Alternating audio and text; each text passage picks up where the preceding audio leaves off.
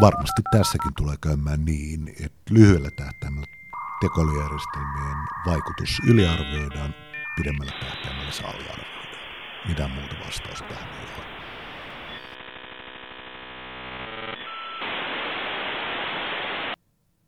Terve, terve. Täältä ATK-kästin studiosta jälleen kerran.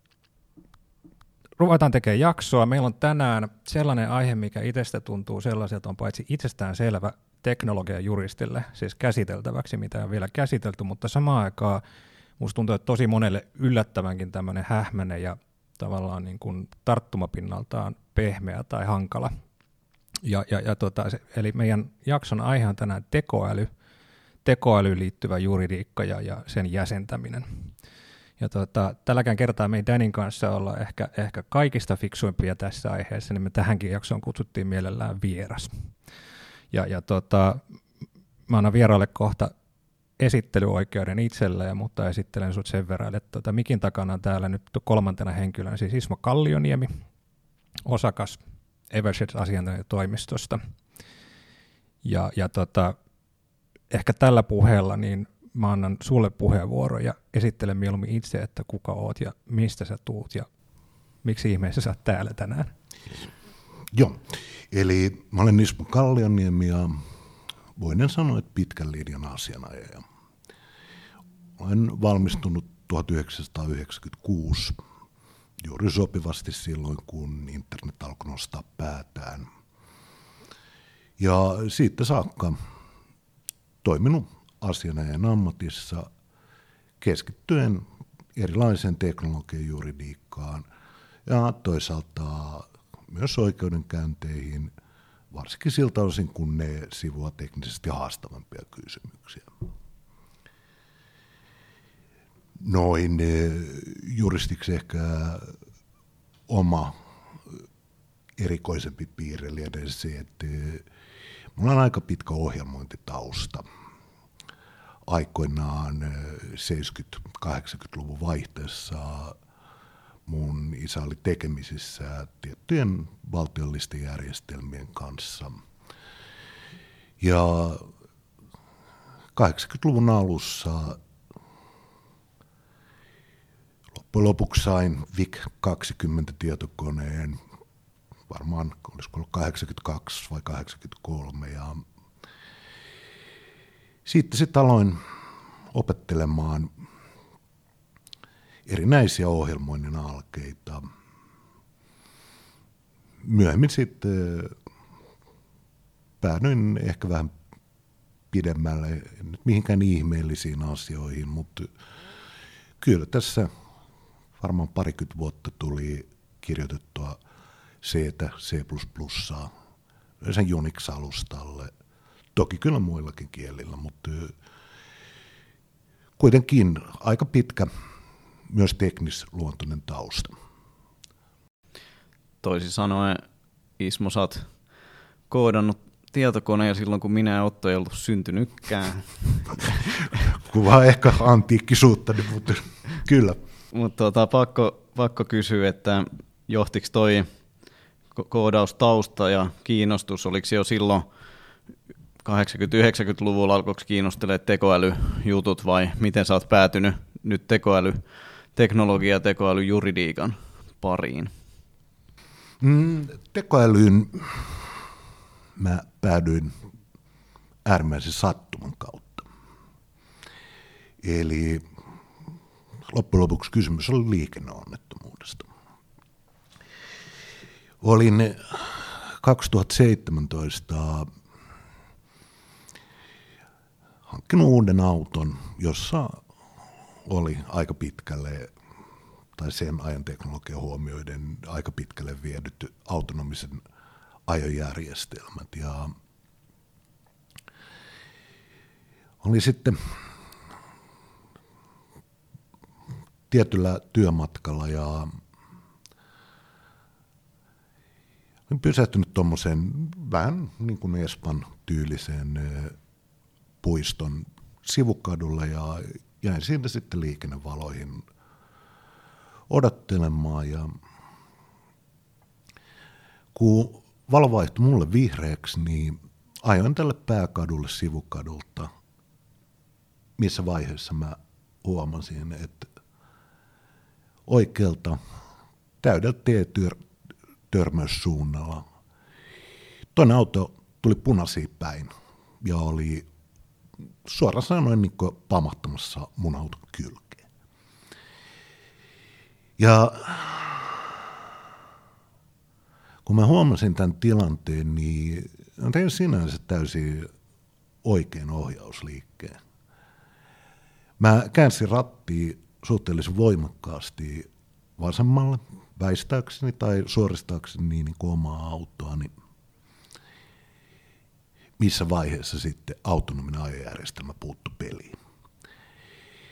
Kun mä käänsin ratti vasemmalle, niin se auto repäs sen ratin mun käsistä ja käänsi vielä voimakkaammin vasemmalle. Ja no varmaan musta tuntuu, että se saattoi vielä, oli talvikeli, niin se saattoi ehkä painaa jopa lisää kaasua, saadaanko se niin perän luistaa sivuun. Ja sen sijaan, että olisi syntynyt tällainen täydellinen T-törmäys, siis varmaan kaupunkiolosuhteissa se pahimpia mahdollisia kolareita, niin se mun auto yksinkertaisesti väisti sen. Siis se mun oma ohjausliike, vaikka se oli oikean suuntainen, niin auto havaitsi selvästi, että, että se oli riittämätön. Ja sen jälkeen se puuttu peliin. Ja se oli itse asiassa ei täydellinen, se oli 99,9 prosenttinen suoritus. Koska lopputulos oli se, että mun auton oikeaan etukulmaan, siitä tuli maalin armoja. Ja miten tämä liittyy sitten taas tekoälyyn, niin sattumoisen mun vieressä etupenkillä istui eräs diplomi-insinööri, joka on nimenomaan tekoälykysymyksiin aika pitkälle perehtynyt. Ja kun se onnettomuustilanne oli ohi, niin tämä insinööri katto oli hetken hiljaa ja sanoi, että wow. Se tajus, mitä oli tapahtunut. Mä olin itse aika hämmennyksessä, mitä tapahtui. Ja tätä, siis kyllähän mä olin niin tekoälystä totta kai kuullut ja lukenut ja katsonut kaikki fiktioita, mitä siitä nyt on. Ja tämä tilanne johti siihen, että mä aloin kiinnostumaan siitä oikeasti enemmän. Ja, ja tämän kyseisen diplomi-insinöörin kanssa on varmaan vähintään kymmeniä tunte, ehkä enemmänkin, siis jutellut erinäisistä tekoäly kysymyksistä ja, ja, ja sanotaan niin, että ehkä mun alkuperäinen kiinnostus ei ollut kauhean juridinen. Mä siis huomioin mun koodaustausta, niin mua alkoi niin kiinnostamaan, että, että miten nämä systeemit niin oikeasti toimii. Mistä tässä on kysymys? No, tämä on ollut tota, niin, tosi aika aito tämmöinen niin hands-on tilanne, mikä sen, niin kuin, mikä sen kiinnostuksen niin kuin, on katalysoinut. Nyt me istutaan tässä viisi vuotta myöhemmin tuosta tapahtuneesta ja Ismo, sä oot kirjoittanut kirjan nyt tekoälyjuridiikasta. Kirjan nimi Tekoälyoikeus ilmestyi 2022 tämän vuoden alussa. Kerro, kerro vielä, miten tuosta päädyttiin siihen, että, sitten, että lähit kirjoittaa aiheesta kirjaa. Mm, no mulla se alkoi sitten, että mä aloin todellakin selvittämään, että mistä sit tekoälystä on oikeasti kysymys, kun puhutaan teknisessä mielessä. Ja mä tältä diplomi-insinööriltä kysyin vinkkejä. Hän oli mun kanssa yhdessä oikeudenkäynnissä, jossa sitten C, C++ plus koodia käytiin niin rivi riviltä väliä. Toki hän niin tiesi, että mun tekninen ymmärrys on varsin kattava. Ja tota, mä sitten kysyin, että mikä olisi semmoinen hyvä kirja, millä tekoäly voisi perehtyä. Suosittelin mulle Russell, Russellin ja Norvikin teosta Artificial Intelligence Modern Approach. Se on semmoinen tuhatsivuinen opus, jossa sitten mennään niin oikeasti korkealta ja kovaa. Siis eh, sen lukemisessa perusjuristille, niin siinä ei suoraan sanoa kovin hirveästi tolkkua ja ilman niin ohjelmointitaustaa sen ymmärtäminen voi olla, nyt sanon, että mahdotonta, mutta varmasti hankalaa. Ja sitten sit, sit kun olen saanut sit loppujen lopuksi aika hyvän käsityksen, että mistä tässä on kysymys, niin kun mä luin erilaisia oikeustieteellisiä kirjoituksia tekoälyä koskien, niin valitettavasti mulle tuli semmoinen tuntuma, että näistä kirjoitetaan oikeastaan ymmärtämättä, mistä kirjoitetaan. Ja tämä tilanne oli, siis mä olen kokenut tämän tilanteen aikaisemminkin. 90-luvun puolivälissä internetistä oli erinäköisiä luuloja ja uskomuksia, eikä uskallettu ehkä juridisesti kysyä sitä, että mistä siinä on oikeasti kysymys. Ja kieltämättä mulle tuli mieleen, että tässä saattaa niin tekoälyn osalta pahimmillaan tilanne mennä nimenomaan väärille raiteille siinä mielessä, että ei uskalleta ajatella, että mikä se tekoäly loppujen lopuksi tällä hetkellä on. Ja ajattelin, että on ehkä järkevää hieman jäsennellä näitä ajatuksia ja pyrkiä tuomaan ainakin yhdenlainen mielipide siitä, että mistä minun mielestä näissä asioissa on oikeasti kysymys. Ja nämä asiat olen sitten pyrkinyt tähän kirjaani kokoamaan. Joo, ja omasta mielestä erittäin ansiokkaasti siinä onnistunutkin, ja ennen kuin hypätään nyt syvempiin vesiin, niin tässä vaiheessa jo mainostan kyllä kuulijoille, joita tekoälyasiat ja siihen liittyvät juridiset, juridiset teemat kiinnostaa, niin Ismo Kallioniemen toi tekoälyoikeus on kyllä semmoinen teos tänä vuonna julkaistu, joka ilman muuta kannattaa kirjahyllyihin hankkia, siihen tutustuu, ottaa erittäin, erittäin hyvin tämän aiheen haltuun ja, ja palastelee sen pienempiin osiin. Se on just näin, ja ehkä semmoinen tausta tähän, että, että, että se miksi me ollaan täällä tänään on, on osittain seurausta ei siitä, että minä ja Dani olisi tätä niin kuin keksitty, vaan varaukset on suositus tota, tällä jaksolla ja sun kutsumies vieraaksi tuli tota, äh, meidän piireissä niin kuin vanhaksi tekijäksi ja kuruksi ja tota, kaikkien tunnistamaksi tota, viisaaksi ihmiseksi todettu Pekka Takki, niin hän, hän otti muuhun Danny yhteyttä, että, että tässä on niin loistava kirja, että tota, lukaskaas läpi ja kutsukaa vieraaksi. Tämä on, tämä on sillain niin kuin mielenkiintoinen juttu myös sen takia, että moni, moni meistä niin kuin näissä, miten tämä sanoisi, IT-juristien piireissä, että vähintään tietää toisensa. Mä luulen, että me ei, me ei, me ei olla törmätty koskaan aikaisemmin. Ei, ei. Ja tämä tuli ihan niin kuin niin legitiimin suosituksen kautta, että oli pakko tutustua sekä kirjaan että vieraaseen. Ja näin ollen, jos ette usko mun ja Danin suosituksiin, niin tota, tässä on vahvempaa perälautaa. Mutta tota, uh, meillä on muutamakin niin kuin mielenkiintoista asiaa käsiteltävänä, uh, mutta ennen kuin mennään ihan niin kuin juridiikkaan, niin voisit sä hiukan avata sitä, uh, että mistä tekoälyssä on kysymys, miten sitä jäsennetään ihan käsitteellisesti tai teknologisesti sellaiselle ihmiselle, joka nyt ei välttämättä ole ihan niin syvällä kuin mitä se sun viittaama oppikirja mainitsee? Mm, itse asiassa mä sanoisin, että tämän koko kirjan kannalta aivan keskeiseksi osoittautuu Oxfordin yliopiston tekoälyproffa Michael Wooldridgein kirjoitukset. Ja kun tekoälykysymyksiä tunnutaan varsin usein lähestyttävän niin, että kysytään, että mitä se tekoäly on, niin tämä Oxfordin kaveri omissa teoksissaan lähestyy sitä esittämällä ensin tietynlaisen karsinnan ja toteamalla, että tekoäly käsiteltäessä oleellisinta on kysyä se, että mitä se ei ole.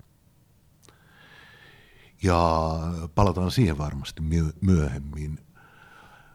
Mutta missään tapauksessa nykyiset järjestelmät, vaikka ne toki kykenevätkin ehkä hämmästyttäviinkin suorituksiin, ne eivät ole mitään autonomisia itsenäisiä toimijoita. Siis tekoälyn määrittely on äärimmäisen vaikeaa ja kun kuitenkin on paljon teknologistakin kirjallisuutta siitä lukenut, niin ei hän siis edes alan tekniset asiantuntijat ole alkuunkaan yksimielisiä siitä, että mitä se on. Siis itse miellän tekoälyn sanotaanko mukautuviksi älykkään oloisiksi, inhimillisen toiminnan kaltaiseen toimintaan kykeneviksi tietojärjestelmiksi. Sitten niin, jos nyt ajattelee sellaista järkevää ikään kuin perus tietämyksen hankkimista, niin Helsingin yliopiston verkkokursseillaan järjestämää Elements of AI, se on aivan loistava.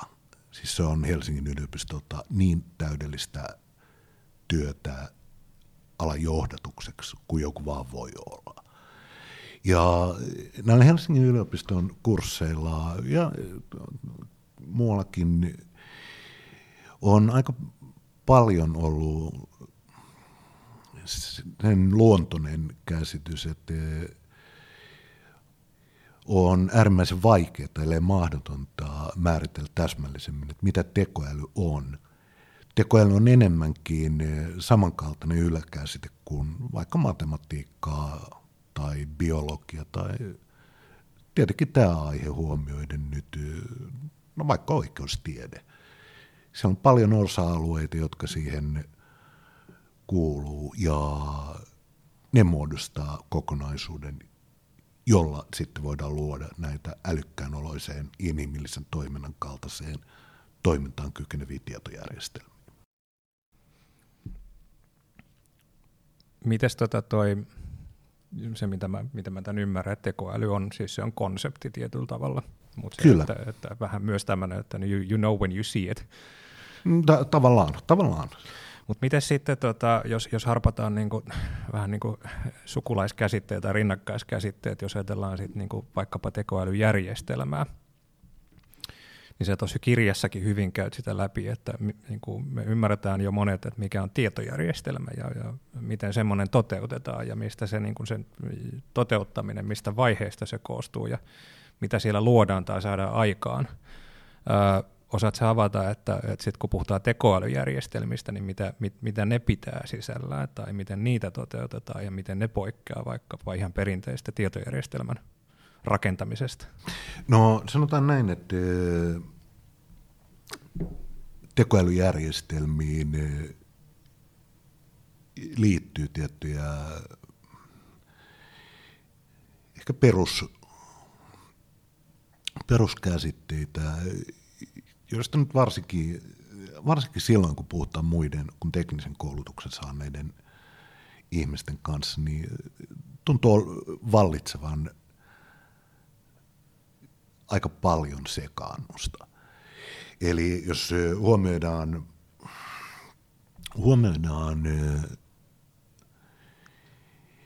tämä mainitsemani mukautuvuus erinäisiin asioihin, niin voidaan ajatella, että on tekoälyjärjestelmä, sitten taas mukautuvuus erilaisiin tilanteisiin saadaan toteutettua niin, että hyödynnetään erilaisia koneoppimisen metodeja. Koneoppimisella viittaan tässä tietojärjestelmiin, jotka määrätyn syötteen perusteella pystyy mukauttamaan toimintaansa ja jolloin kone käytännössä oppii. Ja, ja siis toki vastaavia käsitteitä tekoälyyn liittyen on sitten esimerkiksi neuroverkot, joka on yksi tapa toteuttaa koneoppimista. Eli neuroverkoissa noin lyhykäisyydessä on kysymys siitä, että toteutetaan malleja, jotka toiminnaltaan neuroneineen, synapseineen vastaavineen vastaa ikään kuin inhimillisten aivojen toimintaa. Minkä lisäksi sitten käsite, josta, jota usein sivutaan, on syvä oppiminen, jolla sitten taas viitataan erinäisiin tapoihin opettaa näitä neuroverkkoja toimimaan määrätyllä tavalla. Käytännössä siis syvä oppiminen lyhyesti sanottuna viittaa siihen, että sen avulla neuroverkkoihin pystytään luomaan erilaisia kerroksia, sitä kautta syvyyttä ja sitä kautta huomattavasti laajempia tietojen käsittelymahdollisuuksia. Ja nämä, nämä ehkä niin yleispiirteiden osalta. Sitten taas ehkä, ehkä käsite, joka, joka tuntuu, joka ainakin omasta mielestäni tuntuu nousemaan hirvittävän usein esille tekoälyjärjestelmien osa yhteydessä, ja, ja jota ehkä jotkut tuntuu käyttävän synonyyminä tekoälyjärjestelmälle on algoritmit. Ja siis sinänsä, jos me puhutaan algoritmeista, niin algoritmihan tarkoittaa yksilitteistä toimintaohjetta määrätyn tehtävän suorittamiseksi.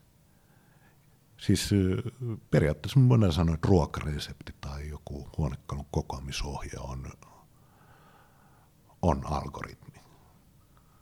Ja niille, jotka ihmettelevät, mistä se sana algoritmi tulee, niin, niin, niin en, en nyt muista mikä se tarkka nimi oli, mutta tämä on tällaisen arabialaisesta yleisnerosta peräisin oleva, oleva käsite. Hän kehitti tiettyjä matemaattisia menetelmiä ja herran nimi oli joku al jotakin. Ja kun se arabialainen nimi oli niin vaikea, niin se latinalisoitiin ja loppujen lopuksi se latinalainen versio oli algoritmi. Ja tätä kautta meillä on tällainen sana kuin algoritmi. Uh, sitten tietenkin siis, sitten on siinä näissä järjestelmien toiminnassa on tietenkin kysymys siitä, että ne algoritmit, jotka on sen tekoälyjärjestelmän toiminnan taustalla, pitää jollakin lailla ilmaista niin, että tietokoneen keskusyksikkö pystyy niiden perusteella toimimaan. Ja silloin kysymys on yksinkertaisesti ohjelmointityöstä. Ideahan on siinä, että jos puhutaan ohjelmointikielistä, niin luonnollinen kieli ei ole riittävän täsmällinen, jotta me voitaisiin ilmaista yksilitteisiä toimintaohjeita tietokoneelle. Ja tästä johtuen meillä on sitten ohjelmointikieliä, joilla algoritmien ilmaiseminen riittävän yksilitteisellä tavalla on mahdollista. Sitten tietenkin, kun ajatellaan tekoälyjärjestelmiä ja niiden mahdollista mukautumista erilaisiin asioihin, niin lähtökohtaisesti nämä järjestelmät pitää opettaa. Ja näin IT-juristien kannalta tämä opetustoiminta on minun nähdäkseen aika, aika selkeä tulevaisuuden oma liiketoiminta-ala. Siis meidän toimistolla on opetusmateriaalikehittäjiä päämiehenä. Ja, ja siis tämä näkyy esimerkiksi Helsingin yliopistolla voi nykyään suorittaa data-analytiikasta maisteriopinnot, joka liittyy nimenomaan näihin opetusmateriaaleiden ja niiden jalostamiseen. Mä näen, että opetusmateriaalin kehittäminen, opetusmateriaalien jalostaminen tulee vastaisuudessa olemaan oma, oma teollisuuden alansa – joka ei, joka ei ehkä, ehkä samalla tavalla kuulostaa teknologiselta keihäänkärjältä kuin joku varsinaisten tekoälyjärjestelmien kehittäminen, mutta toisaalta, jos näille tekoälyjärjestelmille ei ole oikeanlaista ja soveliasta, oikein jalostettua, oikein tasapainotettua aineistoa, niin ne kyllä oppii toimimaan, mutta todennäköisesti ne oppii toimimaan väärin. Mä näkisin tämän selkeän tulevaisuuden alan vähän samantyyppisen, mm, ehkä pikkasen sokeeseen se jäävänä toimialana kuin vaikka ohjelmistojen testaus. Ohjelmistojen testaus, sehän on varsin merkittävä teollisuuden alla sellaisenaan. Nimenomaan ei kehitetä ohjelmia, vaan testataan, että ne toimii. Mun nähdäkseen on täysin ilmeistä, että tekoälyjärjestelmien opetusmateriaalikehitys tulee olemaan ikään kuin vastaavassa asemassa. Ja siis nämä ehkä niistä yleispiirteistä, joihin liittyen sitten tulee niitä juridisia kysymyksiä, jotka on tekoälyjärjestelmänä ominaisia. Joo, tässä oli tota hyvä läpikäynti peruskäsitteistä ja siellä oli koneoppimista, neuroverkkoja, syväoppimista, algoritmeja ja mikä itselle jäi heti, heti mieleen just toi, että kun sanoit, että yksi pääprinsippi kirjaa kirjoittaessa ja mikä, mikä missä koit tietynlaisen valaistumisen, niin oli just se, että te, sen sijaan, että määrittelee, mitä se tekoäly on, niin just toistepäin, että ennemmin niin päin, että mitä se ei ole. To, toki näin sopimusjuristin niin näkökulmasta odotan mielenkiinnolla niitä definitions kohdan tuota teko, tekoälymääritelmiä sitten, mitä me kohta varmaan kaikki päästään pöydillämme näkemään, että miten, miten sitten – tekoälyyn ehkä perehtymättömämmät sopimusjuristit kuitenkin yrittää määritellä sen tekoälyn, mutta aika näyttää. Ehkä tuosta vielä tuosta käytiin vähän perusmääritelmiä, mutta miten tuommoinen niin jaottelu sitten eri luokkiin niin kuin tekoälyn osalta, puhutaan niin kuin kapeista ja yleisistä tekoälyjärjestelmistä. Haluaisitko avaa, avaa vähän sitä, sitä meille vielä? Mitä sä mm. itse jaottelisit? Joo, siis eh, sanotaan näin, että eh, ehkä se on parempi sanoa suoraan, että eh, kysymys ei ole minun jaottelusta, viittaan siihen jaotteluun, mitä esimerkiksi Helsingin yliopisto ja heidän tekoälyasiantuntijansa käyttävät tästä. Eli uh, ainakin oma tuntuma on, että varsin usein tekoäly ajatellaan jonkinasteiseksi kaikkivoipaseksi, käytännössä kaikkeen mahdolliseen kykeneväksi ihmisen kaltaiseksi toimijaksi. Toimijaksi, joka periaatteessa pystyy ratkaisemaan minkä tahansa älyllisesti ratkaistavissa olevan ongelman. Ja siis varmasti teoriassa tämän tyyppinen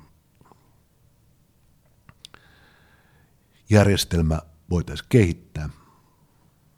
Kukaan ei ole vaan keksinyt vielä, että miten sellainen kehitetään. Ja tällainen kaiken älyllisesti ratkaistavissa olevan ongelman ratkaisemiseen kykenevä tekoäly tunnetaan alan yliopisto opetuksessa yleisenä tekoälynä General Artificial Intelligence. Kun eh, sitten toinen vaihtoehto on puhu kapeasta tekoälystä. Kapealla tekoälyllä tarkoitetaan sellaista tekoälyjärjestelmää, joka kykenee suorittamaan yhden rajatun tehtävän kerran enkä tarkoita nyt yhdellä rajatulla tehtävällä mitään triviaalia järjestelmää, joka vaikka osaa avata oven havaitessaan, että ihminen lähestyy, vaan vähän niin kuin laajempaan toimintaan kykenevää järjestelmää, joka esimerkiksi osaa avata oven tunnistaessaan ovella olevan ihmisen. Tai joka osaa vaikka pohjata autoa autonomisesti yleisessä liikennevirrassa. Ja lähtökohtahan, lähtökohta, jota ei aina ehkä haluta kuulla, mutta jos viittaan suoraan jälleen kerran Helsingin yliopiston aineistoon, niin siis yleinen tekoäly on tällä hetkellä tieteiskirjallisuutta. Kaikki nykyiset tekoälyjärjestelmät on kapeita. Ne voi tehdä huomattavan laajoja asioita. Siis ajatellaan vaikka Googlen AlphaZerota tai jotain, joka kykenee opettelemaan ties mitä pelejä joissakin tunneissa ja kehittymään niissä hyvin nopeasti mestaritasolle. Siitä huolimatta ei se ole mikään yleinen tekoäly, vaan puhutaan kapeasta pelien pelaamiseen erikoistuneesta tekoälyjärjestelmästä. Mutta toki ymmärrän hyvin, että ehkä jos ei miellä niitä tausta-asioita, niin kyllä se saattaa tuntua, että kyseessä olisi jonkinlainen oikeasti lähes persoonaan verrattava tietojärjestelmä. Siis toki mitä tulee yleisen tekoälyn kehittämiseen, niin siis vaikka, vaikka alan yliopistotutkijat saattaa pitää sitä puhuttuna tieteiskirjallisuutena, niin se, että yleinen tekoälyjärjestelmä jossakin vaiheessa kehitettäisiin, niin toki näin voi tapahtua. Hyvinkin viisaat ihmiset on erehtynyt äärimmäisen karkeasti siitä, että mikä on mahdollista ja mikä ei. Joo, musta on hyvä, että puhutaan myös siitä tuosta jaottelusta ja siinä, siinä mielessä, että se on niinku, se, mitä meillä tällä hetkellä on, on kuitenkin niitä kapeita Kyllä. tekoälyjärjestelmiä ja sitten ehkä sieltä saadaan semmoinen niin yleisempi, mutta it, itsekin näen kyllä, että siinä se ottaa kyllä vielä aikaa. Ja sitten se, minkä toit musta hyvin, hyvin esiin jopa tuommoisena uutena vähän teollisuuden alana sitten toi opettaminen, että edelleen se manuaalinen ihmistyönkin määrä on, on merkittävä kuitenkin näissä, näissä tekoälyjärjestelmissä, jota ei sovi unohtaa, mutta se unohtuu usein aika helposti, kun vaan puhutaan tekoälystä yleisesti ja mietitään, että siellä se yksin raksuttaa ja tekee itsenäisesti vaikka mitä, vaikka sehän tekee sen, mitä se on koodattu tekemään, ja ihminen Kyllä, sen on nimenomaan. koodauksen tehnyt. Mutta tota, niin tästä, tästä tota voitaisiin hypätä pikkuhiljaa tuonne tämän tekoälyn niin kuin juridis- juridiseen puoleen ja siihen, että millä, millä keinoin tekoälyä suojataan. Ja, ja kaikki me ymmärretään, että näillä on valtava arvo liiketoiminnassa näillä te- järjestelmillä, jota esimerkiksi mainitsemassa autovalmistajat isolla rahalla kehittää. Kaikki, mikä on arvokasta, se halutaan suojata. Ja minusta tässä, tässä kirjassa tietenkin äärimmäisen mielenkiintoista on just nämä kappaleet, sit, jotka käsittelee näitä eri suojaustapoja. Ja, ja sä voisit ehkä ottaa yleisen lyhyen niin kuin koontipuheenvuoron yleisesti, miten, miten se suojaus sun, sun jaottelun mukaan menee tekoälyn osalta? Miten? Kuten sanottu, tekoälyjärjestelmät on perimmäiseltä luonteelta tietokoneohjelmia. Ja ne kehitetään juuri niin kuin tietokoneohjelmat kehitetään. Mutta johtuen niiden ominaispiirteistä ehkä voi sanoa, että, että erinäisten oikeudellisten kysymysten painotus saattaa olla aavistuksen poikkeava verrattuna perinteisempiin tietojärjestelmiin.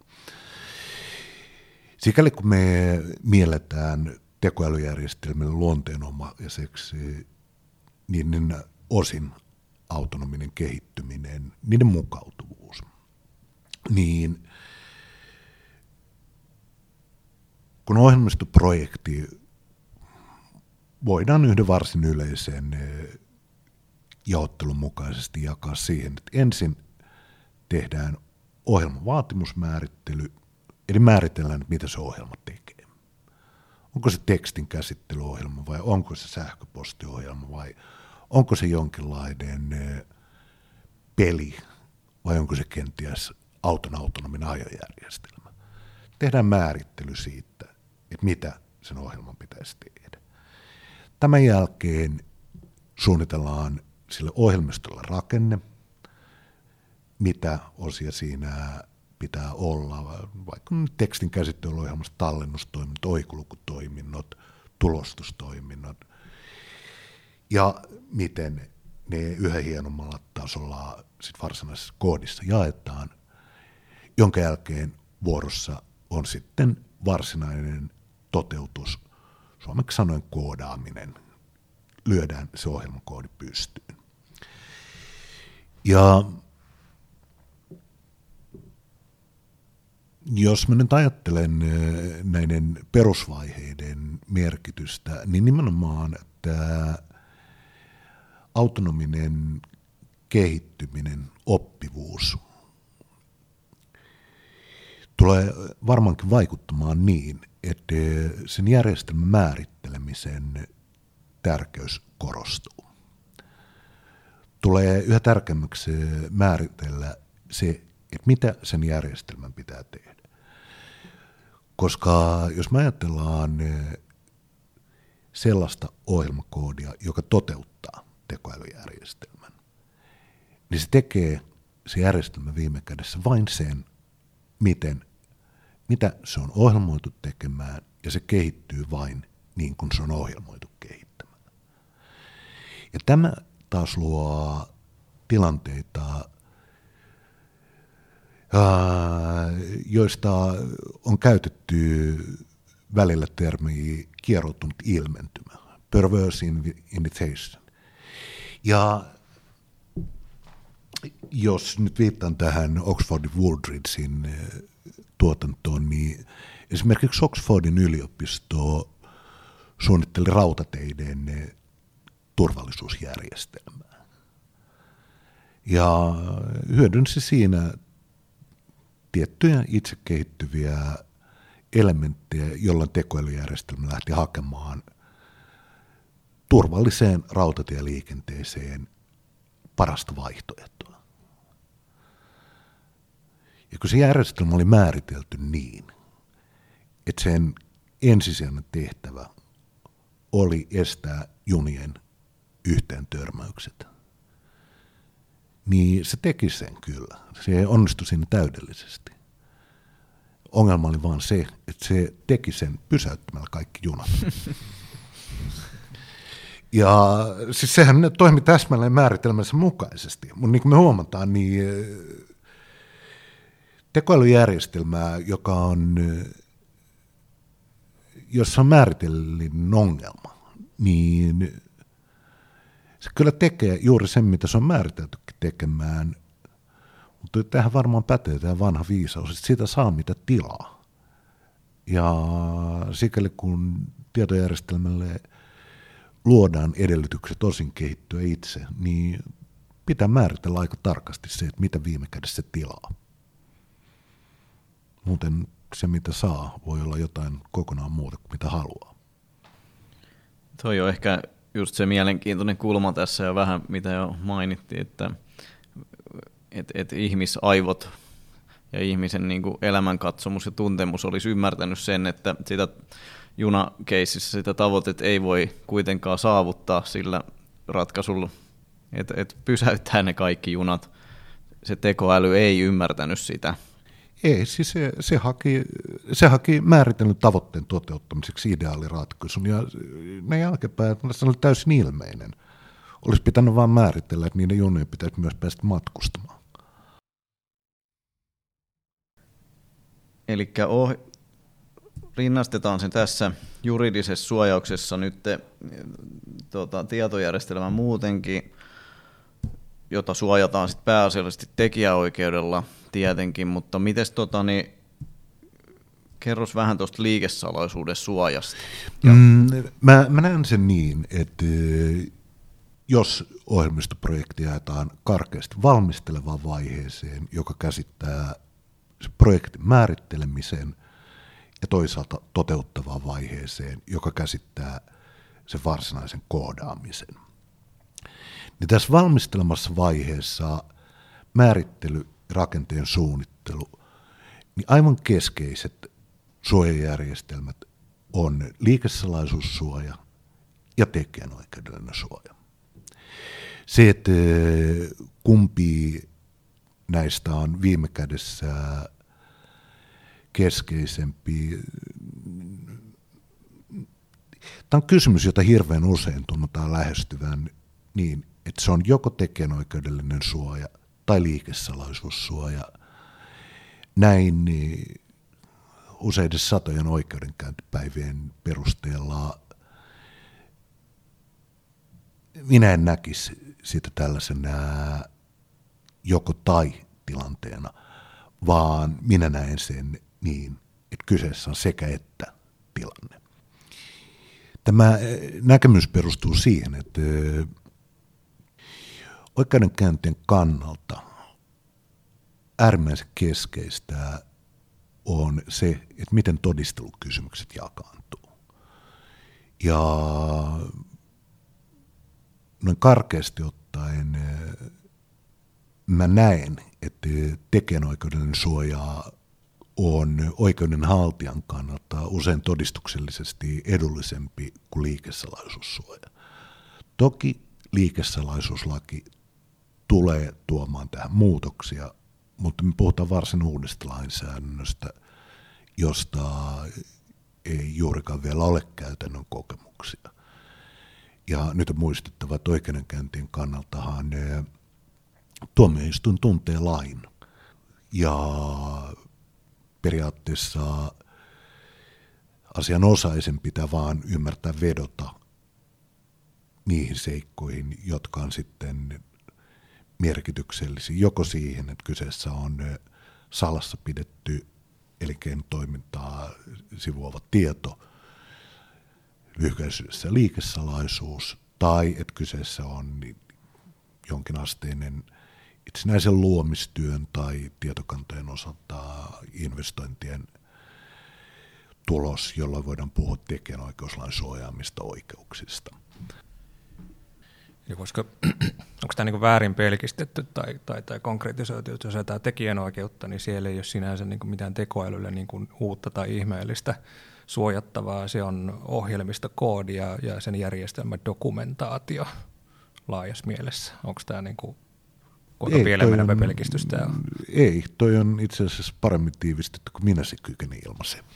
No niin, hyvä. Sitten sit, sit, sit mä en ollut ihan, ihan väärillä tota vesillä, ää, kun sitten taas ajatellaan, mutta sitten niin kun mä ymmärrän tänään ainakin niin, että että kuitenkin sitten niin kuin sen tekoälyjärjestelmään, ja tekoälyn kehittämiseen liittyy paljon sellaista, mikä on sitä niin kuin ideointia ja sisältöä. Olkoon se sitten niin kuin niitä malleja tai algoritmeja, niin, niin tota, mä, jos mä ymmärrän se oikein, niin siellä on paljon sellaista asiaa, missä se arvo muodostuu nimenomaan siitä niin kuin salaisuudesta tai siitä ymmärryksestä, että miten se järjestelmä on kehitetty. Dokumentaatio vaan se ymmärryksen tulos, jolloin tämä liikesalaisuus tulee sieltä kuitenkin sit niin kyllä, kyllä, to, kyllä, tuo, tuo on, on niin kuin pitkälti näin. Eli siis, siis jos me ajatellaan Uh, jos me ajatellaan niin tekoälyjärjestelmissä tyypillisesti hyödynnettäviä algoritmeja, niin esimerkiksi Bayesin estimointi, kyse on tietynlaisesta todennäköisyyslaskennasta, niin, niin, niin hyödyntää esimerkiksi sääennusteiden laatimisessa ja vastaavissa, vastaavissa toimissa, niin, niin kyllä mulla oli jollakin lailla tuttua, kun aloin näihin asioihin perehtymään. Mutta sitten kun mä näin, että mitä, miten sitä voidaan soveltaa käytännössä, kun se upotetaan tekoälyjärjestelmään, niin siinä tuli useampikin aha-elämystä, että aha, että sitä voi käyttää noinkin. Ja jos me puhutaan niistä algoritmeista, mihin se perustuu, niin ne on julkaistu luokkaa 250 vuotta sitten. Eli silloin niin tekoälyjärjestelmän toiminnan kannalta 250 vuotta vanha algoritmi saattaa olla aivan keskeinen. Ja se arvo muodostuu siitä, että joku osa siitä tekoälyjärjestelmästä nimenomaan hyödyntää kenties satoja vuosia vanhaa, tai satojenkin vuosien ajan tunnettua ratkaisua, mutta se hyödyntää sitä kenties kokonaan eri tavalla, kun sitä on aikaisemmin hyödynnetty. Ja tästä on nimenomaan kysymys silloin, kun puhutaan liikesalaisuuspuolella tiedon parhaasta hyväksikäyttötavasta. Eli, tota, eli, eli niin kuin suojamuodot näin niin kuin juridisessa mielessä, niin ne, ne ehkä, jos nyt voi käyttää sanaa, pelkistyy tosiaan tekijänoikeuteen ja liikesalaisuuteen. Ää, ehkä lyhyesti haluatko kommentoida vielä siitä, että sä tuossa sun kirjan niin kuin luvuissa käy läpi myös niin kuin muita mahdollisia suojamuotoja, teknisiä esikuvia, tota, sopimattoman menettelyyn liittyviä niin kuin kiellettyä toimintaa, jopa, jopa niin kuin edunpalautuksia perusteettomaan etuun, niin ehkä semmoinen kokoava kysymys tähän liittyen vielä, että miten sä itse koet ne että onko ne tavallaan tällaisia mahdollisia, ehkä vähän enemmän teoreettisia niin kuin tarttumapintoja suojamuotoina, vai näet sä nekin ihan niin kuin keskeisinä? Uh, sanotaan tekniset ohjeet, niin aiemman lainsäädännön mukaisesti tekniset esikuvat ja ohjeet, niin on, on tällainen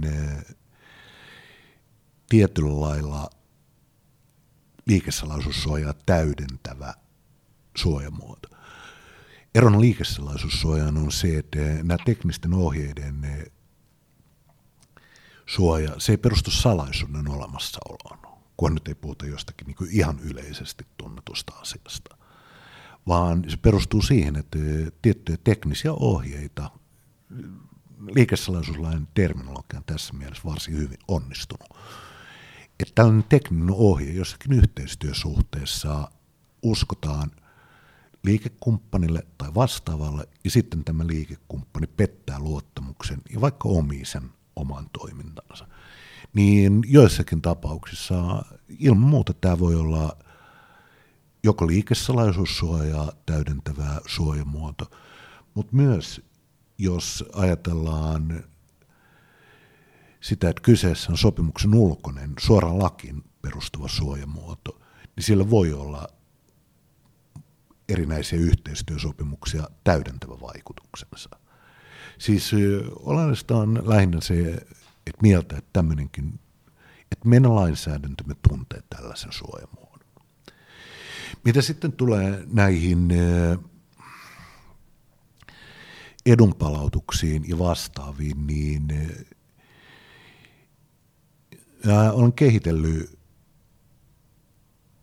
niihin liittyen en tekoälyjärjestelmien varsinaisen kehittämiseen näen, että liikesalaisuuslain, tekijänoikeuslain suoja riittää niihin varsin pitkälle.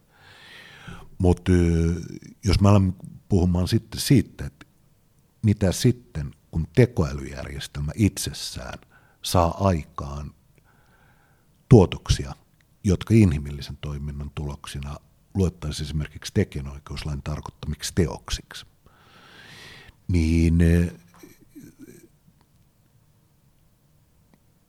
minun ymmärrys ja ymmärtääkseni aika laajasti hyväksytty käsite on, että kone, eläin tai mikä muu kuin ihminen ei voi luoda tekijänoikeuslain tarkoittamassa mielessä teoksia. Kuitenkin, jos me ajatellaan, ajatellaan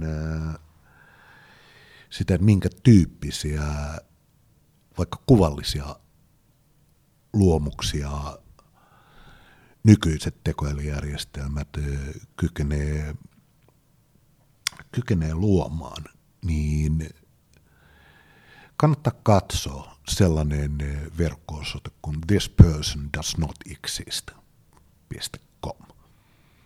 Se on aivan huima. Siinä on kysymys tällaista generatiivisten adversaaliverkkojen luomista ihmiskuvista. Niitä on käytännössä täysin mahdoton erottaa oikeista valokuvista.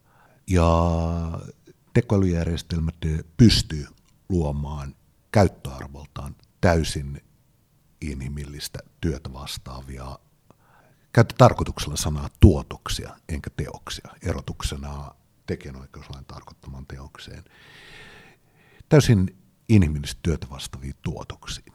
Ja periaatteessa tämän tyyppisiä esimerkiksi kuvallista materiaalia, niin sitä voitaisiin käyttää jossakin eh, lehdessä tai muussa yhteydessä periaatteessa korvaamaan tekijänoikeuslain suojaamien oikeuksien suojaamia aikaansaannoksen valokuvia, kuvaamataiteen teoksia tai vastaavia.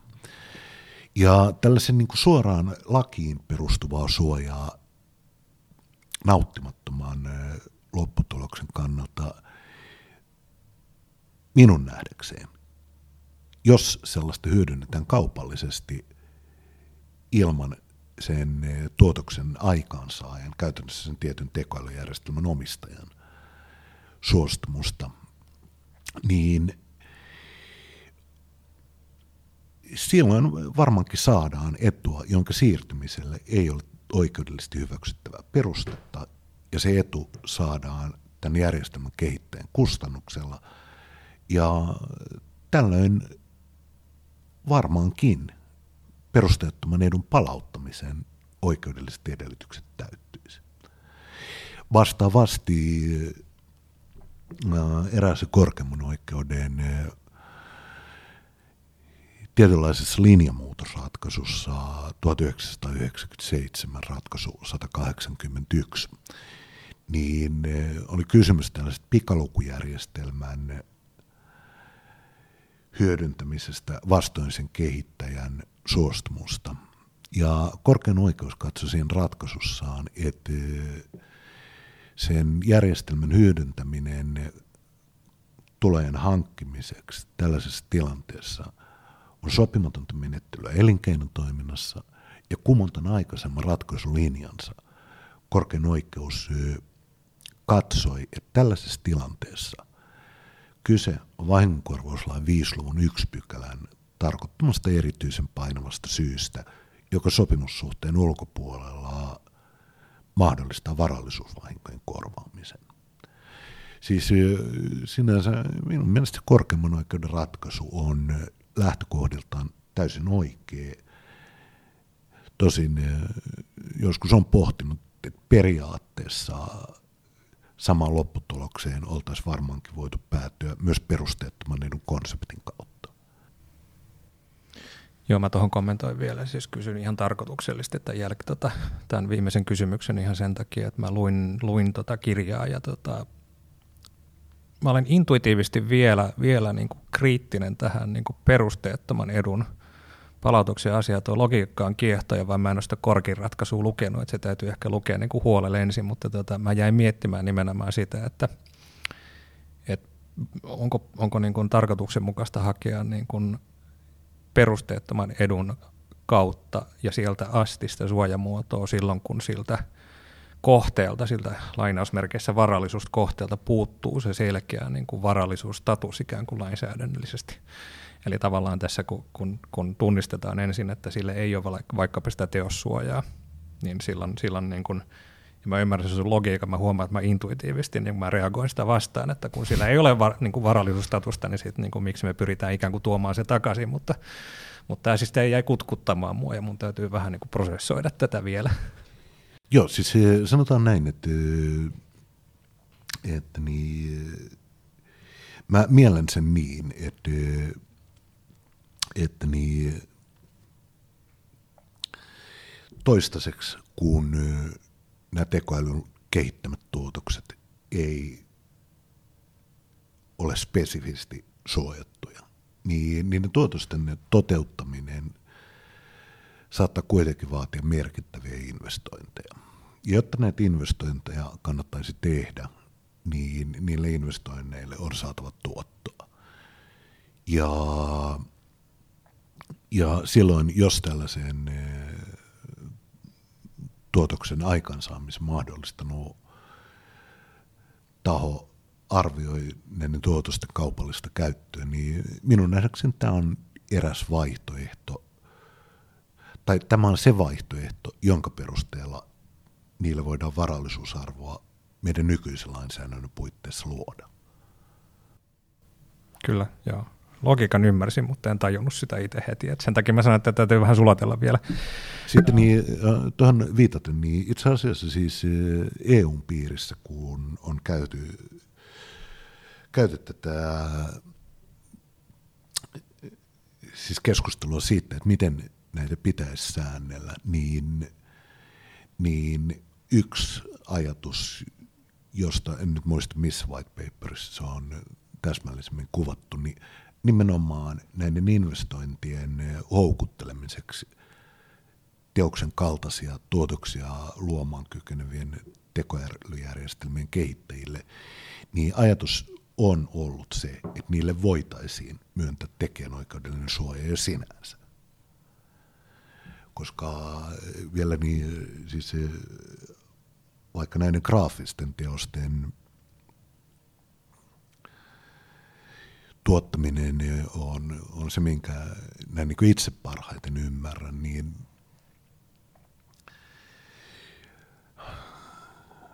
nyt todettakoon,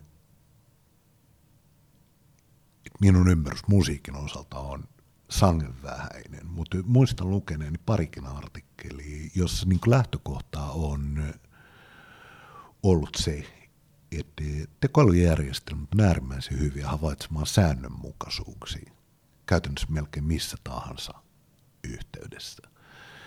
Ja musiikin tuottamisen osalta tiedän, että tätä tutkitaan, se, että kuinka pitkälle se tutkimus on edennyt, saatiin, että mitkä sen tulokset on, niin sitä en pysty arvioimaan, mutta ehkäpä joku musiikin osalta sivistyneempi voi sitä arvioida. Ajatus kuitenkin se, että jos ajatellaan vaikka määrättyä säveltäjää, niin musiikkia tuntematonkin pystyy aika hyvin itse asiassa jotakin sävellysteosta kuunnellessaan ehkä arvioimaan sen, että kuka tämän on säveltänyt. Mozartilla on tietynlainen käsiala, Beethovenilla on erilainen käsiala, ynnä muuta, ynnä muuta.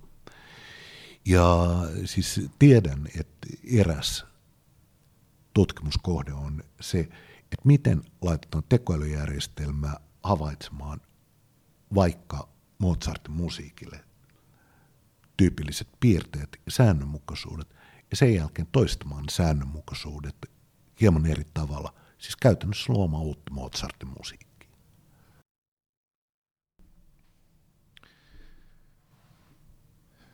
Joo, kyllä. Tuosta tulee montakin, montakin ajatusta mieleen, kun tota, olen siis harrastanut kitaran soittoa nyt jo liki mitä 20, ei ihan vielä 30 vuotta, mutta tota, ehkä ei mennä sille tangentille.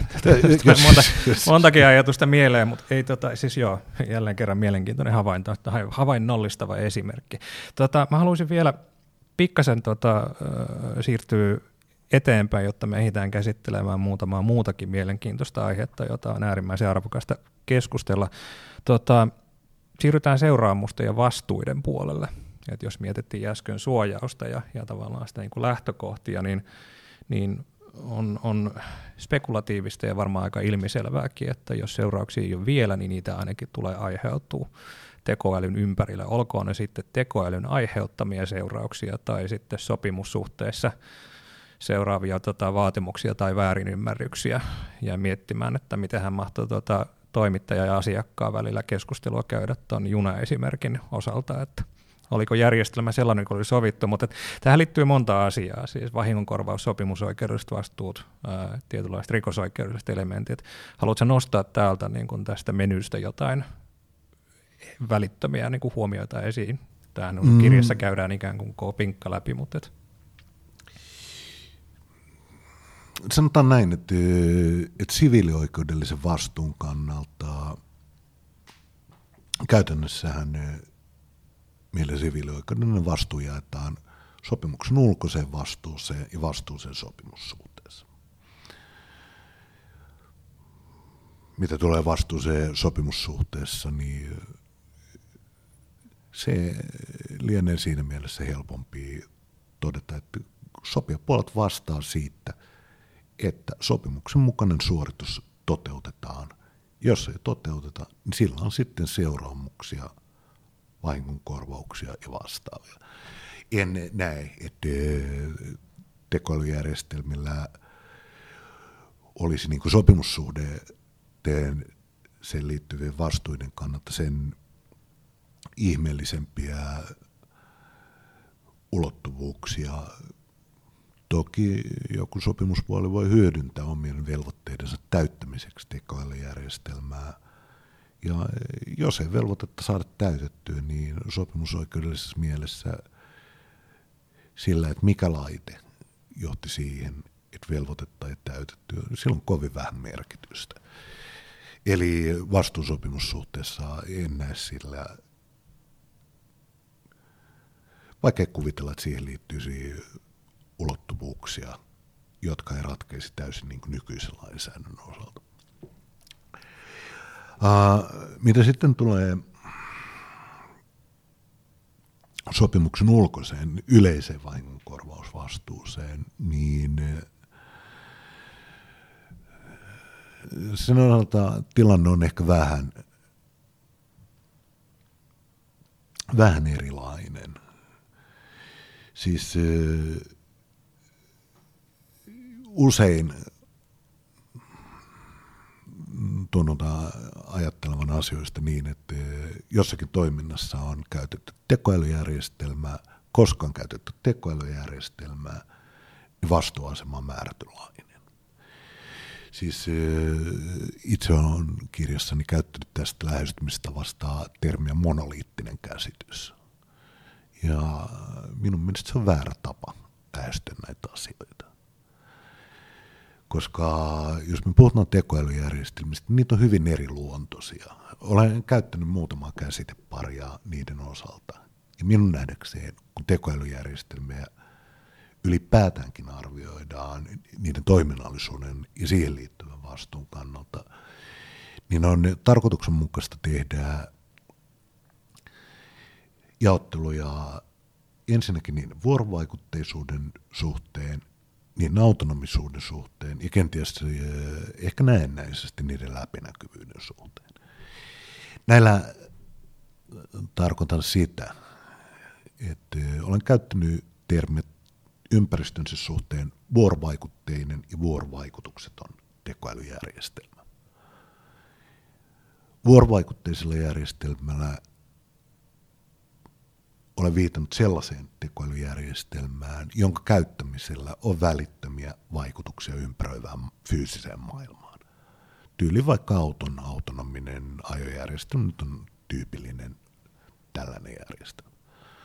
Toisaalta, jos tällaista välitöntä vaikutusta ei ole, niin sitten olen käsitellyt sitä vuorovaikutuksettomana järjestelmänä. Otetaan nyt vaikka esimerkiksi joku verkko kaupan tuotesuosituksia kehittävä järjestelmä. Vastaavasti on tietenkin niin kuin vastuukysymysten kannalta varsin selvää, että joku järjestelmä, jolla on autonomisen ajojärjestelmän kaltaisia välittömiä vaikutuksia ympäröivään maailmaan, on vastuukysymysten suhteen täysin eri asemassa kuin verkkokaupan tuotesuositukset. Vastaavasti siis eh, ehkä harha, joka, joka johtuu juuri siitä, että tekoälyjärjestelmät niin hirveän usein kuvitellaan autonomisiksi itsenäisiksi toimijoiksi, on näiden järjestelmien autonomisuus kautta niiden luonne jonakin muuna.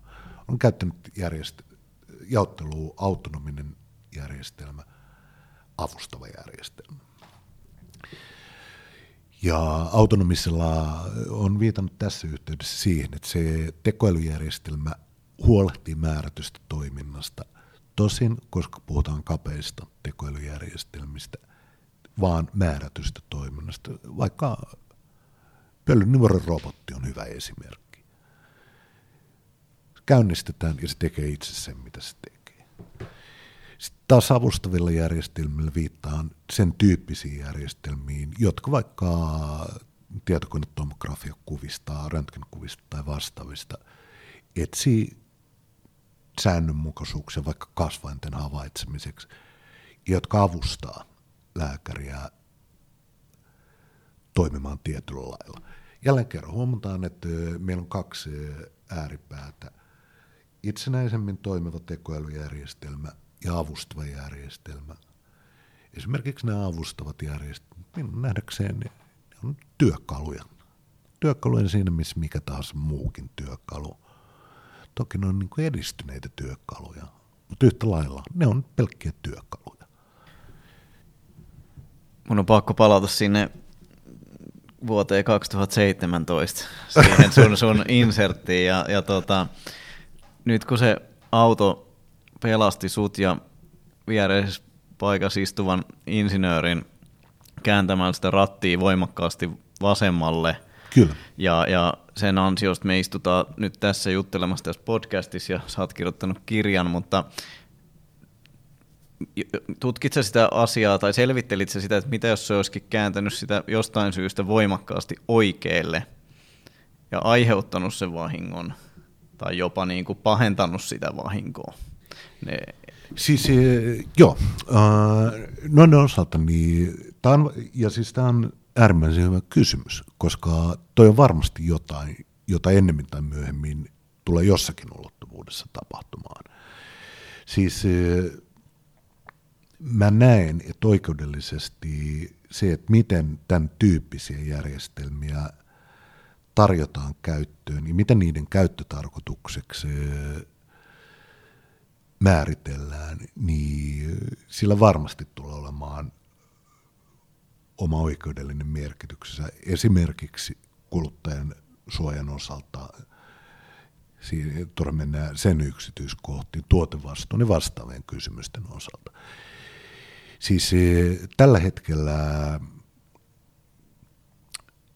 jos nyt ajatellaan noin karkeasti, että ja, no, jos ajatellaan karkeasti vaikka tällaista ajojärjestelmää, niin oman kokemuksen perusteella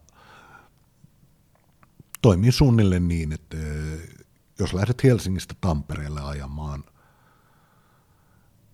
jossakin Mannerheimin tien päässä, kun kytket järjestelmän päälle, niin ennen Tamperetta sun ei tarvi rattiin kaasu tai mihinkään muuhun koskea.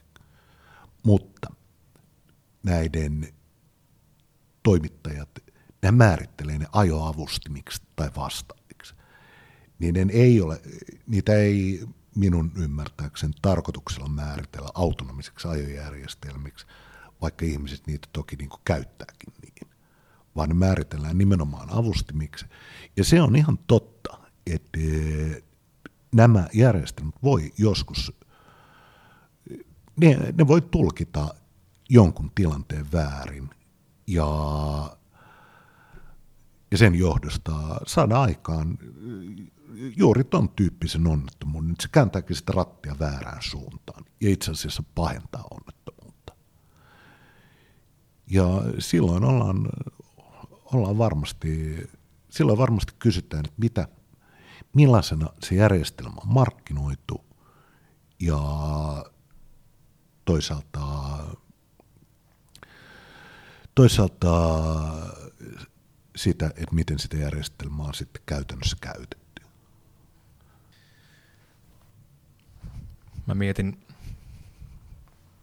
siis, siis jälleen kerran, jos niin kuin jotenkin yritän summaroida tätä itselleni, niin moni asia tässä pyörii luonnollisesti niin kuin olemassa olevan säädöspohjan niin kuin perusteella ja, ja sitten niin mietitään, jos käytetään autoa esimerkkinä, niin sitten pohditaan sitä, että jos sä itse ohjasit autoa ja sä ajoit kolarin, niin me varmaan arvioidaan sitä niin kuin tällä kertaa toisella, toi, toisessa autossa istuneella aiheuttanutta henkilövahinkoa sen normaalin tuottamusarvioinnin ja silloin on aika selkeät varmaan siitä me mietitään, että ootko sä vastuussa.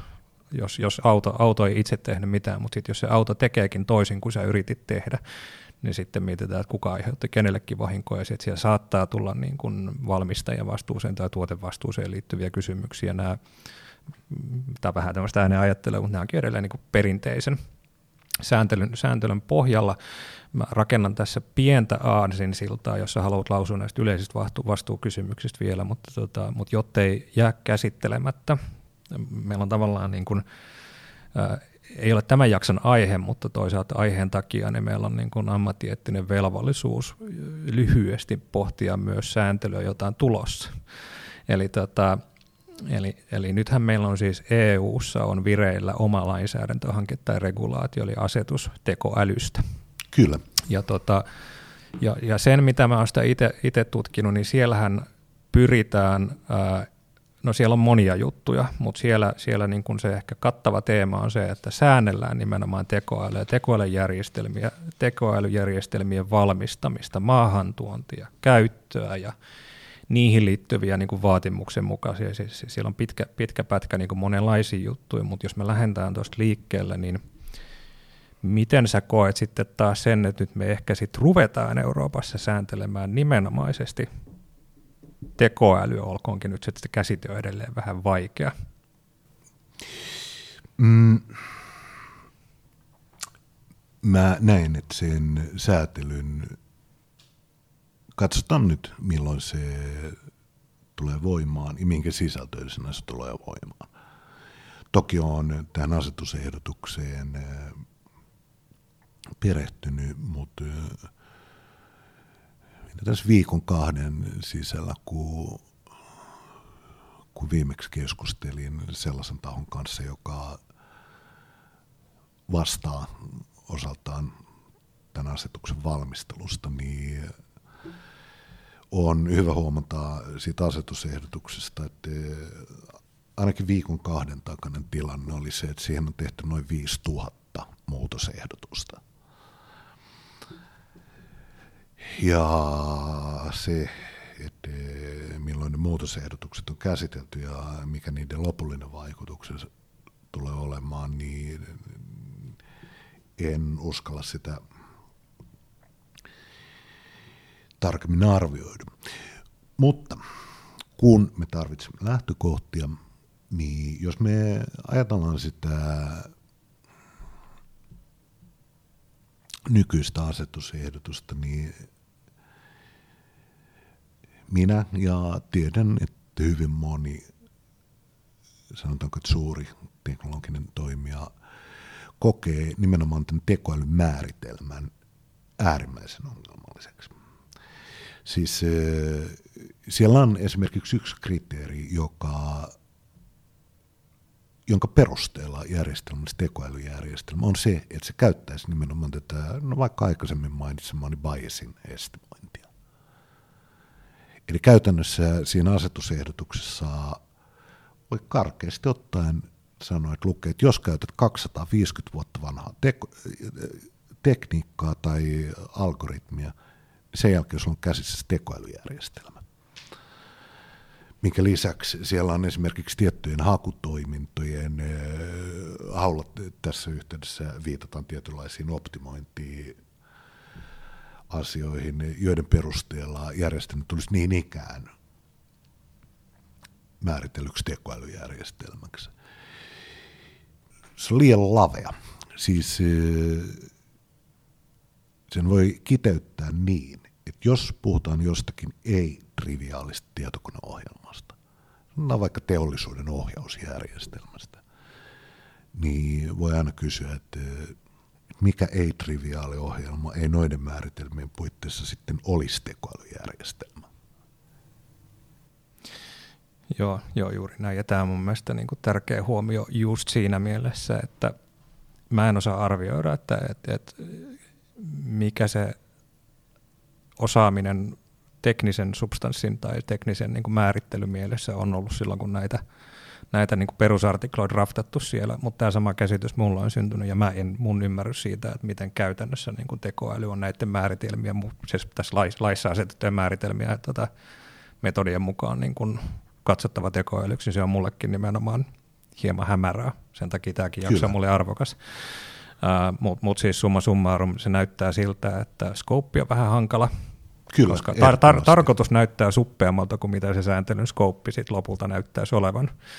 Toinen hauska huomio siinä on se, että myös se maali on liikkuva, koska komissiohan voi muuttaa tätä listaa koko ajan. Kyllä, siellä on oma määräyksensä siitä, että tekoälyn määritelmä on tämä, ja sitten siellä on määräys siitä, että tätä määritelmää muuten voidaan muuttaa. Hmm. Ja, tota, ja, ja sitten tosiaan menemättä nyt niin kuin syvemmälle siihen, että mitä kaikkea se sääntely tuo, tuo tullessaan, mutta, mutta eikö se nyt ole suurin piirtein niin, että siellä on, okei, siellä on tietyt riskijaottelut, että tietyn tyyppiset tota, riskiset järjestelmät on kategorisesti kielletty, sitten siellä on jonkinlaisia korkeariskin alueita, mitkä, mille tulee sitten niin kuin huomattava määrä erilaisia. Puhutaan nyt käytännössä siis compliance-velvoitteita, on pitkällistä datan Kyllä. ja opetusmateriaalin laadun valvontaa, on, on sen järjestelmän Nimenomaan. laadun valvontaa, on, on dokumentointia, on logitusta, mikä se tarkoittaa että sieltä tulee hyvin paljon niin kuin ylimääräisiä, jos näin voidaan sanoa, velvoitteita järjestelmään sekä kehittäjille että käyttäjille. Kyllä. Ja, tota, ja, ja, ja, ja niin kuin, aika näyttää, mitä siitä tulee, mutta noita compliance-säädöksiä tuolta Euroopasta, kun on tullut ja mitä niitä on kattellut, niin tota, ky- kyllä ne luo lisää töitä juristille. Mutta Ky- niiden jo, niin kuin pragmaattiset lopputulokset on vähän arvuuteltavissa edelleenkin. Puhun nyt vähintäänkin GDPRstä, jota nyt itse olen tehnyt niin kuin pitkään, mutta vähän niin kuin muitakin. Ja, ja tota, sikäli niin mä oon aina miettinyt, että et, et, millä tavalla tämä tulee niin kuin realisoitumaan sitten elävää elävää ja markkinoille tavallaan niin kuin mitä se tekee meidän tekoälyjärjestelmille tai niiden kehittämiselle? Henkilökohtaisesti on huolestunut siitä, että mitä se tekee Euroopan kilpailukyvyllä tekoälyjärjestelmien kehittäjänä. Koska jos ajatellaan, jos ajatellaan ylipäätään ohjelmistokehitystä ja siihen sitoutuneita taloudellisia arvoja, niin Kyllä nyt ohjelmistokehitykselle on kymmenen vuosien aikana ollut luonteenomasta se, että varsin merkittäviä taloudellisia kokonaisuuksia on kyetty luomaan hyvin, hyvin, hyvin pienillä aloitusresursseilla. Ajatellaan vaikka joku Facebook tai vanhempina systeemeinä. No, mitä, no Facebook on ehkä se hyvä esimerkki. Niin ehkä yhden kaverin koodaama aluksi. Ja, ja siis nimenomaan tämä compliance-kerros. Siis se, että opetusmateriaalin pitäisi olla kontrolloitua tietyissä käyttötarkoituksissa, että järjestelmän pitäisi olla määrätyllä tavalla suunniteltu ja kehitelty ja muuta, niin kyllä se hallinnollinen taakka, mikä näihin tulee liittymään, niin on vaikea nähdä, että miten se toisi jonkinnäköistä kilpailuetua Euroopalle, joka tässä on kuitenkin ollut taustatarkoitus. Siis eräs konferenssissa kuuntelin, kun Saksa San Francisco konttorin, konsulaatin henkilö selitti näitä taustoja ja sanoi, että, että esimerkiksi lentokoneiden turvallisuusstandardointi on alun alkaen Eurooppa-lähtöistä ja että se olisi vähän niin kuin vastaavan tyyppinen ajatus taustalla. Siis, jo, en, en yhtään epäile, etteikö siellä olisi tällaista hyvää tarkoitusta taustalla. Mutta koen, että, että, että että siinä tämä tuntuu henkilökohtaisesti hieman niin kuin pelko edellä etenemiseltä. Ajatellaan näitä pahimpia ongelmia, mitä tekoälyjärjestelmien käyttämiseen voi liittyä, ja sen jälkeen pyritään ratkaisemaan niitä ennakolta. Oli mielenkiintoista havata esimerkiksi se, että siis omassa kirjassani näin suomalaisessa viranomaiskentässä erittäin suurta mielenkiintoa on herättänyt nimenomaan rikosoikeutta koskevat kysymykset. Ja se on ehkä sellainen ulottuvuus, jota tekoälyyn naisessa juridiikassa, sitä on kovin vähän sivuttu edes kansainvälisesti. Siis tiettyjen keskustelukumppaneiden osalta, niin sanotaan nyt vaikka näin, että määrätyistä tekoälyjärjestelmän luonteenomaisista piirteistä johtuen on täysin mahdollista, niin kuin on käytännössä tapahtunutkin, että vaikka rekrytointiapuna hyödynnettävä tekoälyjärjestelmä alkaa syrjimään työnhakijoita epäasiallisilla perusteilla. Ja näin ei tietenkään saisi olla. Ja tällä EUn kaavailulla sääntelyllä pyritään niin estämään, että tämän tyyppisiä tilanteita voisi aiheutua, ja siihen pyritään tiettyillä preventiivisillä keinoilla, joita sitten olisi tarkoitus jollain lailla vielä valvoakin. Mutta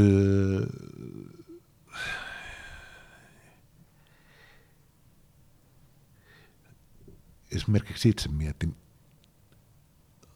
oikeasti sitä, että mistä saadaan päteviä valvojia, jotka kykenevät arvioimaan, että mikä määrätyn tekoälyjärjestelmä konseptin toimivuus saati siihen liittyvät riskit on. Siis äh, uskallan vaan väittää, että äh, ihmisiä, jotka ylipäätään kykenisivät koskaan ymmärtämään sen, miten määrätyt tekoälyjärjestelmät toimii, niin on vain harvalukuinen joukko. Ja on vaikeaa kuvitella, että tästä harvalukuisesta joukosta olisi kovinkaan suurta hakua jonkinlaiseksi tekoälyjärjestelmien katsastusinsinööriksi. Ja ja, ja, ja sitten jos ajatellaan eh, niin tätä rikosoikeudellista ulottuvuutta, niin siis jos, jos tekoälyjärjestelmä saa vaikkapa rikosoikeudellisesti merkityksellisen seuraamuksen, kuten syrjinnän aikaan, niin kyllä meillä on, on jo olemassa olevassa lainsäädännössä tätä koskevat rangaistussäännökset, joihin liittyy sitten vahingonkorvausvastuut ynnä muut. Eli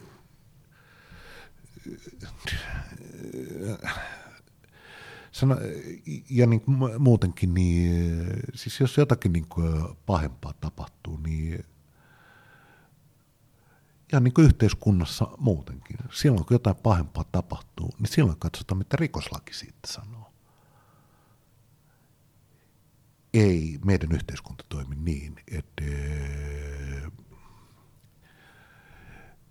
kaikki, mikä ei, ole erikseen sallittua, on kiellettyä. Se on kokonaan toisenlaista oikeusjärjestelmien lähtökohta. Tämä on mun mielestä mielenkiintoinen havainto, vähän isomman keskustelunkin aihe, mutta tätä trendiä ehkä vähän provokatiivinen väite, mutta ei nyt, ei nyt tuulesta temmattu, että tätähän kuitenkin vähän näkee tätä ajattelua noissa, noissa niin kuin EU-digistrategiasäädöshankkeissa, josta tämä AI-säädös on yksi. Eli siellä on niin kuin erillinen valvontamekanismi, merkittävät tota, taloudelliset sanktiomekanismit ja aika pitkälle myöskin tämmöistä niin kuin demonstrointivelvoitteita, jota joku muu saattaisi jopa niin kuin todistustaakas kutsua. Kyllä. Että, tota, et, et, tätä mä oon aina rinnast, tätä miettinyt ja tota, näinhän se on, että meilläkin asiallisesti on rinnastettu noin esimerkiksi GDPRn nyt jo voimassa olevat hallinnolliset sanktiot sinänsä rikosoikeudelliseen seuraamusjärjestelmään, että ne on tyypiltään aika samanlaisia kuitenkin. Tämä on mun mielestä nimenomaan mielenkiintoinen havainto siinä, että eurooppalaisessa sääntelyssä ää, ehkä se johtuu osittain siitä, että rikosoikeusjärjestelmä ei ole harmonisoitu, niin siellä luodaan tietyllä tavalla niin kuin päälle nyt hallinnollisen mekanismin kautta sellaiset, mitkä on vähän ehkä vieraita meille, ainakin täällä Pohjolassa. Joo, siis ja se suoraan sanoen ihmetyttää, että, että koska siis se, että puhutaan hallinnollisista sanktioista, niin se, että mikäli yritystä sakotetaan 4 tai 6 prosenttia sen vuosittaisesta liikevaihdosta, niin se, että kutsutaanko sitä sakoksi vai hallinnolliseksi seuraamuksemaksuksi, niin uskaltaisin väittää, että se ei yritystä kauheasti lohduta, jos se saa kuulla joutuneensa hallinnollisen seurausmaksun eikä varsinaisen rangaistuksen kohteeksi. Että, että, että niin, siis koen tämän kehityksen yksinkertaisesti melko huolestuttavana. Kyllä. Tuohon ehkä, ehkä niin kuin, vaan yleisenä havaintona ei tarvitse liittyä mitenkään mihinkään, mutta jotain ehkä saattaa kertoa tämän tekoälysäädöksen sisäistä kompleksisuudesta sekin, että, että jos katsot sitä niin kuin artiklaa, jossa määritelmät, niin niitä määritelmiä on yhteensä 44 kappaletta, jos ei oteta siellä olevia ABC-alakohtia huomioon. Kun esimerkiksi tietosuoja-asetuksia, jos katsoin oikein, niin niitä on, olisiko noin 26. Okei, tota, en ole laskenut, mutta, mutta uskon. Tämän, tämän nimittäin törmäsin aikanaan, kun aloitin sieltä alusta lukemaan, että, että, että jaha, että, että, että, että nyt mennään pitkän kaavan mukaan. Että siinä, on, siinä on juristeille kyllä lukemista, ja, ja tämä, tämä ei huomioi niitä muutoksia, joita sitten tuossa niin parlamentissa esimerkiksi on tullut. Mutta tota, Tämä on, tämä on aihe, mihin varmaan hyvä palata sitten, kun meillä on joskus niin kuin jonkin verran näkyvyyttä siihen, että miltä tämä sitten loput näyttää sekä sisällöllisesti että ajallisesti. Mutta tota, kuten sanoin, niin koen, että tämä on sen verran monen huulilla oleva asia, että meillä oli vähintään velvollisuus niin pikkasen kokeilla kepillä jäät. Ää, mä katson tässä omaa manuaalia, me on aika kivasti käsitelty niin kuin kattavasti kaikkia aiheita, mitä tekoälyn, tekoälyn juridiikkaan ja, ja tavallaan sun kirjan sisältöön liittyy. Tuleeko sulle mieleen muuta keskeistä asiaa, mitä sä haluaisit nostaa esille, mitä me ei ole vielä käyty läpi? Ei varsinaisesti. Että toki yksityiskohtia on paljon, mutta niillä perusteilla, mitä tuossa kirjassa niin olen käsitellyt, niin ainakin itse koen, että olemassa oleviin tekoälyjärjestelmiin liittyvät oikeudelliset kysymykset on varsin hyvin hallinnoitavissa olemassa olevan lainsäädännön puitteissa. Toki aina pitää vain kysyä, että mistä asioissa itsessään on kysymys.